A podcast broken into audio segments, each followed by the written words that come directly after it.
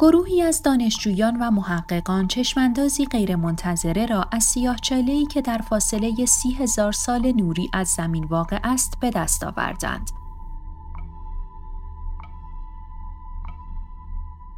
در پاییز سال 2019 دانشجویان و محققان انستیتوی فناوری ماساچوست و دانشگاه هاروارد با ابزاری که خود طراحی کرده بودند شروع به کار کرده و همچنان فعالیت می کنند.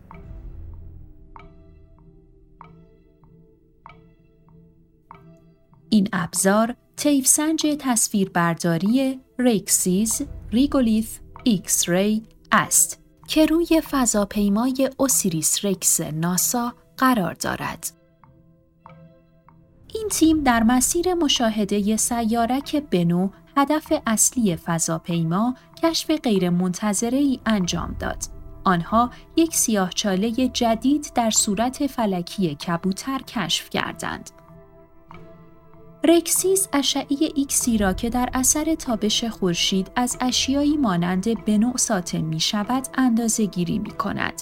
در 11 نوامبر 2019 گروهی از محققان و دانشجویان اشعه ایکسی را که از نقطه‌ای در کنار بنو حرکت می کرد مشاهده کردند.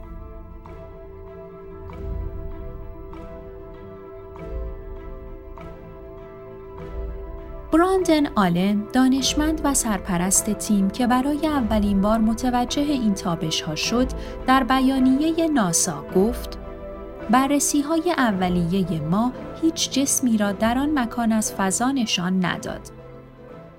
پس از تجزیه و تحلیل بیشتر تیم دریافت که اشعه ایکسی که در حاشیه بنو رصد می شود از یک دودویی اشعه ایکس سیاه‌چاله که اخیرا در حال تابش است ساطع می گردد.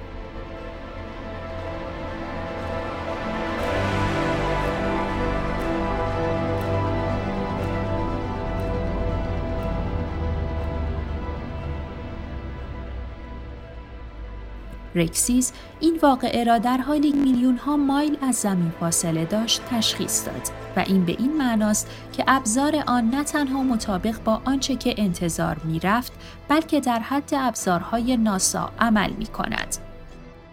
ابزار رکسیز علاوه بر مشاهده کیهان فرصتی را برای تجربه دانشجویان و دانشمندان جوان فراهم می آورد.